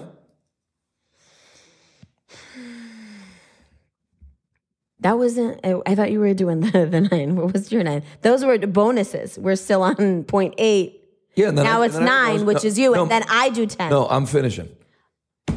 Why uh, then? Why don't you just do nine and ten? Because I don't really. I have one left. All right. Why is it so hard to get your last point out? Because I don't have one, Jonathan. That's You're supposed to get reason. five. I know, but I just stopped at four, thinking I, we've never completed a, a list of ten ever, ever. We usually stop at point three, but I will say um, another thing that it, uh, will hold you back is being manipulated by people. So I would say the fear of man somehow. Explain. Um, I think in in in the the you know few years that we've been in ministry, I think that a lot of times, especially when you're on the increase, people take notice of it. And they want to and i won't say like they want to prostitute the gift or that's like too uh too jarring to say but a little bit. And and when when somebody sees that you're going places they come out of the woodworks to try to get a piece of the action and what they're going to start doing is trying to tell you this is what's acceptable. Do this instead of what you're doing now. And then if you do this, then this will increase. And they they start kind of manipulating you into um, doing the next thing. And I feel like you have to be very careful and and make sure that you are not being or you're not in that situation where you're you're manipulated by individuals, people in your church. You know, well, I'm a donor and I, you know, he uh, Pastor Jonathan hasn't had lunch with me one time. He hasn't called me one time. You know, I was listening to Andrew Wommack and one of the some some guy called um, the offices up and he says i have a million dollars but i want to eat uh, with P- andrew wommack. I'm, i want to have a di- uh, or no he didn't say i want to eat. I want a call from andrew wommack before i give the million dollars. And he said uh, he had somebody else call him and said, I've never once not called an individual that gave me a million dollars for the ministry. And because you want me to call you for, in, order for you to release the, the, the million dollars, I'm, I'm turning it down. You will not receive a phone call because if, if money can easily manipulate you, then you're going to hit a, you're to hit a wall at some point. You're going to start making moves now that you're doing bigger things, that you need people of, of, of great wealth. And it's that mindset that you start going after the people that have a lot to fulfill your needs. When, when the, the secret sauce is actually going after the people that nobody wants because God will then give you the people that everybody wants. There was a, there's a guy in this city who three different ministers told me about and said, I can set it up where you can meet him. He has a lot of money and he gives a lot of money to ministers. Yes. And just hearing that, like, I would, I would never stop vomiting and punching myself in the face. This this person actually w- was somebody that was mentioned before we even started the church, correct? No. I thought it was COVID. Yeah, maybe. It was. It was. So when they told, when people told me that, I was like, I, I would never Never. go meet someone no, because I found out they have money and give and hope they give. To, I, that is like, I, I, I don't, I don't know how to explain why that It's so cringe. me so much. It's so cringe. Yeah, it really is for me because I would lose respect for myself Yeah, a hundred percent. because that's not a genuine relationship. That's true. I just am trying to get your I, money. but that's a lot of a lot of big Yeah, time Matt, Matt, ministry. Matt that's how that- they look. Matt said that's called prostitution. In a way, it is, I'm doing what I need to do to get money from you. It is similar. It is similar. I, you know what, Matt? You're right. That's exactly what it is. And I wasn't. No, so I say that Marla said, don't do it. No, listen. So I, I purposely didn't find out who this person was, meet with them. Or asked. And then they came to my church. Said, we, we watched what No has seen. And when I saw it, I thought, I want to go to church there. And, and we have a relationship now. And it came by the Holy Ghost. That's right. And I, I like that. I mean, I never should you chase after people for their money. That you'll lose something from God. You'll lose a lot from God if you do that.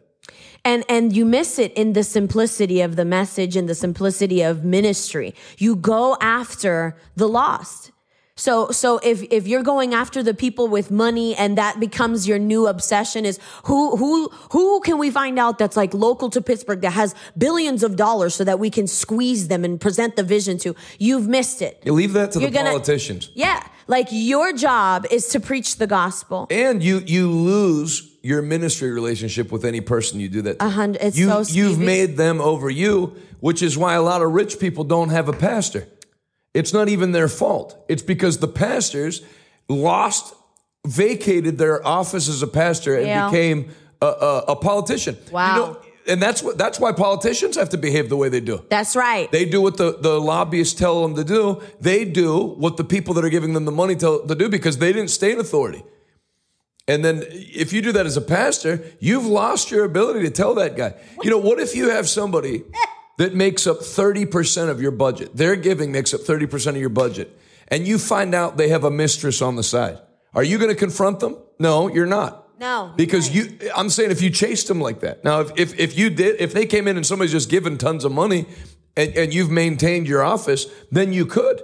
But when you become, I've chased this person down for their money. Yeah, you know, he does, him and his wife are going through a hard time and he, he has a woman that he sees down in uh, Tennessee. Hell no. You know, you guys do that. I know. and that's why there's warnings. in But you know what? Like you lose your authority spiritually. Maybe Yeah. maybe people you can kind of like fake it for a while, but like in the spirit you don't carry that like heaviness anymore. Like you lose something every time you do that. you lose something from God. I don't I don't like that. Just the thought of it makes me cringe. It is. I've, I, I never did that when I was broke. No. And, let me tell you, we we have had lots of people from cars to uh, multiple hundreds of thousands, millions of dollars, property given to us, things that have been promised to us, but only if you. If you can just, we're gonna, no, you could take the money and go. Keep whatever you gotta keep. No one's gonna pressure you into giving. No one's gonna try to, you know, uh, butter the, the whatever for you to, to give. It, give if you wanna give. Don't give if you don't wanna give. Bye. Now, I purposely made point number 10. What's going to be point number 10 was supposed to be like point number six because I didn't want to close with this to seem like I drove all this to the offering. But this is one, one thing that'll get you unstuck quick. Number 10, become a significant seed sowing ministry into fertile ground. Don't leave off the last part become a significant seed sowing ministry into fertile ground. If it pains you to write a tithe check to the place where you tithe, it's the wrong ground. If it feels like paying taxes, there's no joy. That's when I knew it was time to leave the denomination I was in.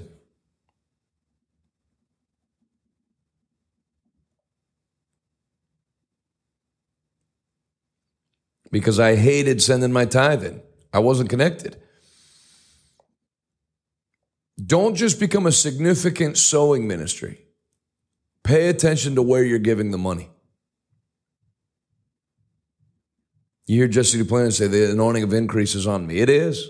Give there's a big difference when you give to ministries that carry an anointing of financial increase.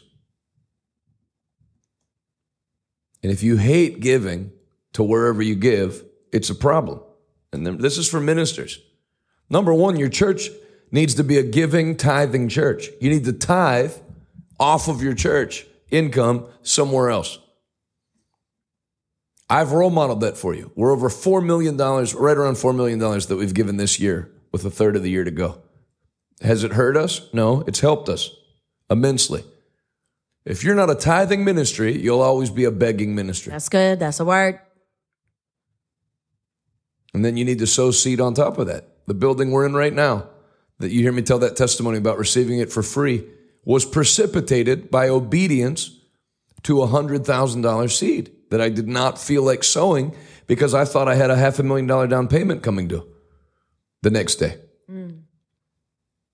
You know, t- tell them about how You tell them. Okay, so like in the beginning of our ministry, we were like, we are the ministry.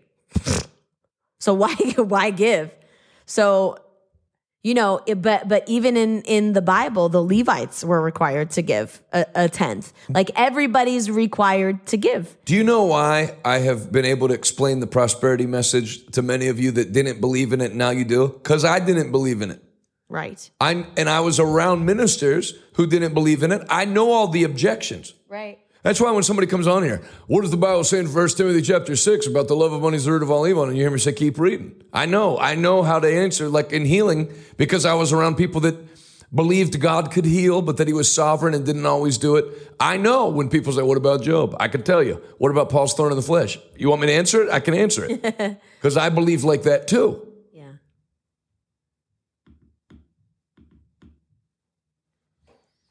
become a significant seed sowing ministry into fertile ground. So we don't I want you we'll close with this. Grab Proverbs eleven twenty five Of course. in the New Living.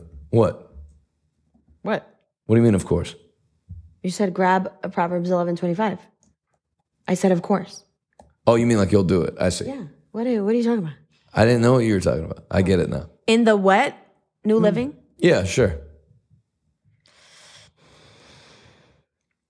Proverbs 11:25 The generous will prosper. Those who refresh others will themselves be refreshed. Say it one more time, the whole thing. The generous will prosper. Those who refresh others will themselves be refreshed. For whatever reason with Tony on, I feel to deal with that aspect of sowing tonight that you refresh when you refresh a minister according to proverbs 11 25 you secure you being refreshed by somebody. That's what happened in 1 kings 17 before god would do anything for that widow of zarephath she was required to refresh elijah. Can I read it in the amplified? Look how refreshed Tony is from what Jentezen Franklin did. Uh-huh. When you do that, it sends a charge into a minister. And God said, if you'll do that, because money encourages them. Yeah. You know, Tony probably went from saying, like, you know, we'll, we'll see whether we can do this, and, you know, I'm going to do it by faith to now. It's like, you know what? Tell the realtor we're, we're going to have it by, In 3 days. yeah, that's what, Yeah. that's what money can do. Right. It it put a pep in him. Oh, yeah. There's life is infused in that man's soul. Go ahead. The generous man is a source of blessing and shall be prosperous and enriched. And he who waters will himself be watered, reaping the generosity he has sown. Yep, and I and then I like the the new living way of of refreshing. You know, like there is like I've told that story. My dad would make a hundred, two hundred dollars when he'd go out to preach, and this pastor in Massachusetts took him out to the nicest steakhouse uh, outside of Boston. Actually, not not too far from where Adalis was li- living at the time, or you wouldn't have been born yet. But would you guys have been there in one ninety five Walnut Street, nineteen eighty eight, or not yet? 89, I think we we moved over there. Yes, it would have been around there. Yep. So the guy takes my dad out, orders him lobster and steak, then gives him $5,500 in 1988 for a Sunday morning, you know, which would be like 50000 for a Sunday now. My dad came home. Judy, get the kids dressed. We're going out to eat. Let me sit there. My dad's beaming, and he pulls out the hundreds and, and puts them on the table. My mom goes, Tiff, put those away. And my dad's just laughing. I remember him talking about it on the phone with people. This, you want to know what this guy gave me this last Sunday? You know, and it was it was the first time I remember seeing my dad come off the road pumped I can. instead of tired from preaching a week and driving home. He who refreshes others That story always makes me cry. I don't know why. will himself be refreshed. And when you give, you know, that pastor that drove up and dropped off a check for $100,000, that, that is refreshing to me. That makes me feel like God has his wind at my back. Mm. Now, we don't go by how we feel. I confess that he did before, but it, you are a human being to some extent. Sure. God gave you feelings for a reason. He didn't want you to be a freaking robot.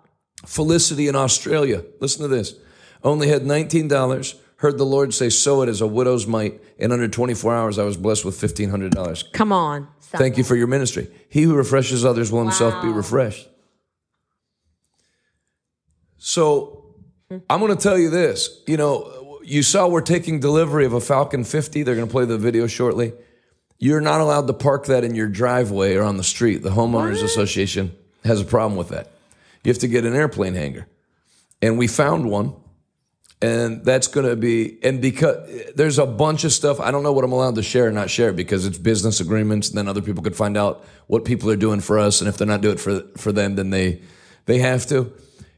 We thought we thought receiving this plane would cause us to save about two hundred thousand a year. Now it's looking like it's going to be three hundred and fifty or four hundred thousand a year because um, of favor.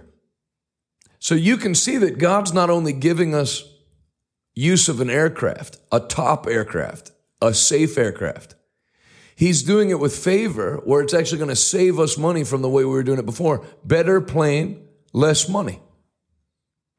Chanel in Baltimore, Maryland, $545 seat. We haven't even received an offering. Daniel in St. John's, Florida, $100 seat.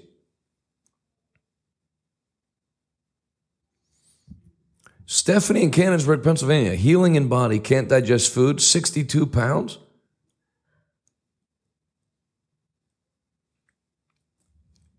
You got, if you can, get her information so we can send somebody to, to pray for her at her house, because that's not far from here. And we have other prayer requests. We're going to be preaching in Fort Worth this Friday. We're going to have a church in two locations in less than a month. And God's opened this plane up. I want to challenge you tonight to do two things. Ask the Lord what He would have you to give tonight. And then ask the Lord about a pledge. What are you believing to give the Lord for Thanksgiving? The Thanksgiving seed. We're doing that. We don't do that. This is the first time we've ever done it where we've done a pledge. A pledge gives you the opportunity to work with your faith in the area of sowing. Write down, if you would, God gives seed to the sower. So when you make up your mind, Father, I want to sow this amount. I don't have it, but I'm believing you to give me this seed to sow. God gives seed to the sower. Then, as you sow it, you create a harvest for yourself. And like we talked about almost the whole broadcast yesterday, you can sow your way into abundance. Hmm. That's different for everybody. But there are people that have the, the ability to do something at a large level. We've had $2 million donors. We've had $100,000 donors. We've had $350,000 donors. 50,000. 50,000 takes care of that hangar for one year. Maybe you can't take care of a year, but you want to do a month, 4,500. I believe in what you're doing. I like this plane thing. I want to do something at a big level. I'm going to throw it out there. We'd have close to a thousand people watching us right now. We'll have several thousand watching uh, by the time the replay's over. What what would you like to do to refresh Adalis? You love Adalis. You want to do something that, that ministers to her. This is your chance. I want to deal with it because you saw that part of the offering should move you. Tony Suarez doesn't have to tell me what he's spending the money on. I like seeing the minister. Maybe because I'm a preacher's kid. I like the element of refreshing a preacher. I like that. I like that the most. You think money doesn't refresh a preacher? Can I tell you something? I never give the money that I've set aside to give to one of our uh, guest speakers at our church. I never give them the money after they preach. I give it to them before they preach and tell them what it is. You know why? They preach refreshed.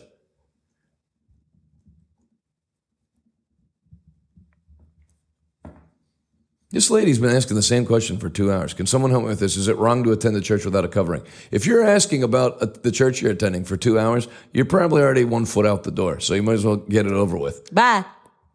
Not by to you. No, I'm, I'm just saying for her. Like, peace out. You go to the church that the Lord deals with you to go. I wouldn't question their decisions and stuff, but if, if someone's rubbing you the wrong way, you might as well get it. o- You know, if if I was on a broadcast for ninety straight minutes, like, should I be attending the church that I'm attending at? Obviously, my heart's not connected. Any more than I'm going to be on a broadcast going, should I stay married to a wife that there's already a problem? They're going to play um, the aircraft because it's exciting. And uh, I'm going to ask you to go to the phone and do what the Lord speaks to, to you to do. 412 446 How much money would it cost to put my face on that plane? I don't, I actually don't know. What about, what about, like, I, I know it's pretty serious because it affects the like. I'm trying to think what the word is, like the wind dynamics of the plane and all that. Like you, you can't just like paint it on. Seriously? No, it, it's like a big deal to get a plane. Can planes be wrapped? Yes, Matte black. I I couldn't tell you for sure. Can do planes have rims? I mean, I'm I'm sure you the little landing rims. If we could get some chromed out little landing spinners on the plane. Just kidding. Just kidding, guys. I'm glad you're in a good mood tonight. I have to go to the bathroom really bad. We don't have to say everything we think. Here's the ways you can give. Revivaltoday.com, you click give now. When you do that, there's going to be, show them the pledge form. I want you before this Spider-thon's over to have done two things given what the Lord's spoken to you to give and pledged, done something with your faith, believed to sow. That's true, Aaron. That's a good point. Said black gets hot. It would be a, imagine summertime in Phoenix and you have a black plane. Oh my gosh, that'd be awful. You'd die. See the 90 day Thanksgiving pledge. That gives you, and this ministry does not have a collections department. So you pledge it, it's for you. Look at Join Deborah's Army. Don't don't ignore that either. Hmm? Just want to throw that in there. Explain it. Oh, I've been right. seeing that and I, I forgot it, and you haven't been mentioning it. I haven't, but I haven't been on. Uh, when you join Deborah's army, that's that is uh, the part of the army of the Lord that is built to fight against uh, the darkness. And we understand that the only way to fight against darkness and all of the crap that's out in the world, attacking our children and all this bogus nonsense that's happening, is to make the Church of Jesus Christ very strong. And and building His church has to take the the priority um, to fight back against darkness, and that's that's what you're a part of. If you sow a thousand dollars to be a part of the ten thousand um, then that's that's what you're joining. You're you're part of that army of people that is taking the tent peg, which means the body of Christ, Jesus, okay, and then you're just slamming it in to the devil's forehead or temple, whatever it is. And so, um, it's just a little more violent way of of of um, you know, kind of thinking, but it's effective nonetheless. Be a part of the army. Which is what? A thousand dollars to be a part of the army. 10,000 women, And no, it doesn't have to be two women 10,000 because. Barak was there too, you know, in the in the fight. 10,000 people sowing $1,000 towards the building. That's right. but whoever made that thing right there, Yeah, and they had they had it like ready on cue. Pretty great. that is phenomenal. So they're to play the um, the plane video, and I'm going to give you a chance to do that. I want to say thank you up front. We're going to play, pray over everybody's seat. So if you do it now, uh, they'll have the card for us. I get your response and your prayer requests, and I'm going to Adalis and I are going to come into faith with you and believe for 100 fold what you give. Brenda in West Virginia, believing for healing for her husband and granddaughter Zoe. Little Becky Pierce, please. Janice and Fayette, Janice in Fayetteville, North Carolina, deliverance and salvation for friend Robert. I want to get. I want to find out who that Stephanie lady is. She says she can't digest food. She's 62 pounds. I mean that that's that's an emergency. I'd love to. I'm going to pray for you here, and I want I want to send somebody to pray for you. Thank you. Great hearing from you. Uh, here's some more. Donna from Quincy, Florida, guidance to a new church, freedom for husband from addiction. Aaron in Tampa, healing from virus side effects. Fernando in Oklahoma City, healing for nerves and back. Crystal um, in Houston, Texas, fear of flying, has a flight tonight and needs peace. Bethany in San Augustine, Texas, financial breakthrough for her son to return to the Lord and a new ambulance for her workplace. Keep calling, keep pledging. I saw somebody on the app say that they just joined Deborah's Army. I'm sure quite a few other people have as well. And I want to thank you for all that you've done. Um, I'm going to pray. I'm going to have Adalis prayer. I've prayed for you for a week and a half, so we'll, we'll mix a fresh voice in. But I'm going to come into agreement with you that everybody that's given tonight, that there's going to be a hundredfold return on your seed. Everybody needs healed in their body. Everything you're believing for for your family, that God's going to answer those prayers tonight. So go ahead and lift your hands to the Lord. And Adalis, here's the request. Take it away. Father, in the name of Jesus, I thank you for every dollar that's being sown tonight. And with it, Father, a hundredfold return in the mighty name of Jesus. And I pray, Father, that everything holding back the blessing would be removed. I thank you that the windows of heaven would be open to every person that's giving tonight and that's given all week. Let your favor, let your hand of, of, of prosperity flow in their lives like never before in the mighty name of Jesus. And for every person that's sick in their body and needs a touch, I thank you, Father, that your hand goes forth even right now and ministers to each and every one of these people. Father, every tree planted by the evil one in their bodies, we command those trees to be uprooted in the mighty name of Jesus. I command every eye to open. I command every pain to go back to hell where it came from. I command every tumor to dissolve, every disc to shimmy back into place. Father, I thank you for your healing power that flows even now from the top of their head down to the soles of their feet. I command you to be whole in the mighty name of Jesus. Jesus, I command every death sentence to be cut off of your life in the mighty name of Jesus. With long life, will God satisfy you and show you your salvation. In the mighty name of Jesus, we pray. And all God's people said, Amen. Amen. If you've never received Jesus Christ as your Lord and Savior, I want you to do that right now. If you pray with me, God will hear this prayer. He'll forgive you of your sins. Settle in with God. Get a home church, a good home church. Get a pastor. Quit quit living out of alignment with God's word and God's covenant. It starts with this prayer. Say this out loud. Heavenly Father, I admit that I've sinned. I repent. I believe in my heart you raised Jesus from the dead. I confess with my mouth Jesus is Lord and my Savior. Right now, I receive forgiveness.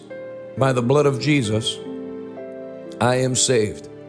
In Jesus' name, amen. If you prayed that prayer, welcome to the family of God. Your sins are all forgiven. And I want to know that you prayed with me, so let me know that you did in the comments. More importantly, go to revivaltoday.com and click I just got saved. If you fill that out completely, I'm going to send you a Bible and other materials to help you live the Christian life. So please do that now. And if you're in Pittsburgh, I'd love to be your pastor. If you're in the Dallas Fort Worth area, I'd love to be your pastor. That church will begin October 1st. Remember, we're having 21 days of revival meetings to, to launch the church in Fort Worth. So um, be a part of that. Come in and so, you want to be a part of that launch. It's going to be off the hook. They're going to be great meetings. We're not going down there to take a little swat at it, we're, we're hitting it. The launch of Revival Today Fort Worth, 20 day revival starting October 1st. Sign up, please, at revivaltodaychurch.com. Sunday, 10 a.m. and 7 p.m. Monday to Friday, 7 p.m. Everyone who gives tonight, I'm sending you my Uncle Ted's book, Good, Better, Best The Gift of Faith, Gifts of the Spirit, Volume 2. And then my book, The 20 Laws That Govern the Financial Anointing, with the foreword written by Jesse Duplantis. Anyone that does the $10,000 level or higher, I'm going to sign mine, and my Uncle Ted is kind enough to sign his as a way to say a special thank you for helping us do things at a, at a higher level. And uh, I appreciate you. Appreciate everybody who's taken time to watch tonight, everybody who's taken time to sow seed, everybody that's called in for prayer. Um, we're going to join you again. Also, tomorrow will be it. Tomorrow's it. Let me see the totals again. So we're at just over 300,000 given, 440 pledged, 307,000 that's been given, 440,000, 450 now, getting ready to be 451. So that is seven, heading up on, uh, heading up towards eight. How many believe we can crack between pledges and what's been given? I'll tell you, I thought the, the giving would be lower and the pledges would be higher. People basically have just, just I think, given whatever they were believing to give, which is great. Thank you, Daniel. I'm glad that um, all the ministers that are on that wrote nice things. I appreciate that. I never want this to come across as lecturing or we have it all figured out, but it, it's nice to have some input. And I haven't been doing this for 50 years, but I have been doing it for 21 years. And uh, pick up a couple things. Final thoughts. I love you so much. Love you too. Thanks for coming on with me. Thanks for asking. I asked you before the thing started to come on with me Just, every just say night. you're welcome. Yeah, you're welcome. Timothy, Fernando, Caesar, Ninja Buddha, Andre on the app, Lewis, Daniel, everybody. For myself, my beautiful wife, Pastor Adalis, everybody here, the great team at Revival Today. I love you. Thank you for sharing the Jonathan Shuttlesworth podcast. If you're interested in supporting our mission to spread the gospel of Jesus Christ to our generation, please visit revivaltoday.com and click on Give Now to become one of our monthly partners. Thank you in advance. We hope to see you soon.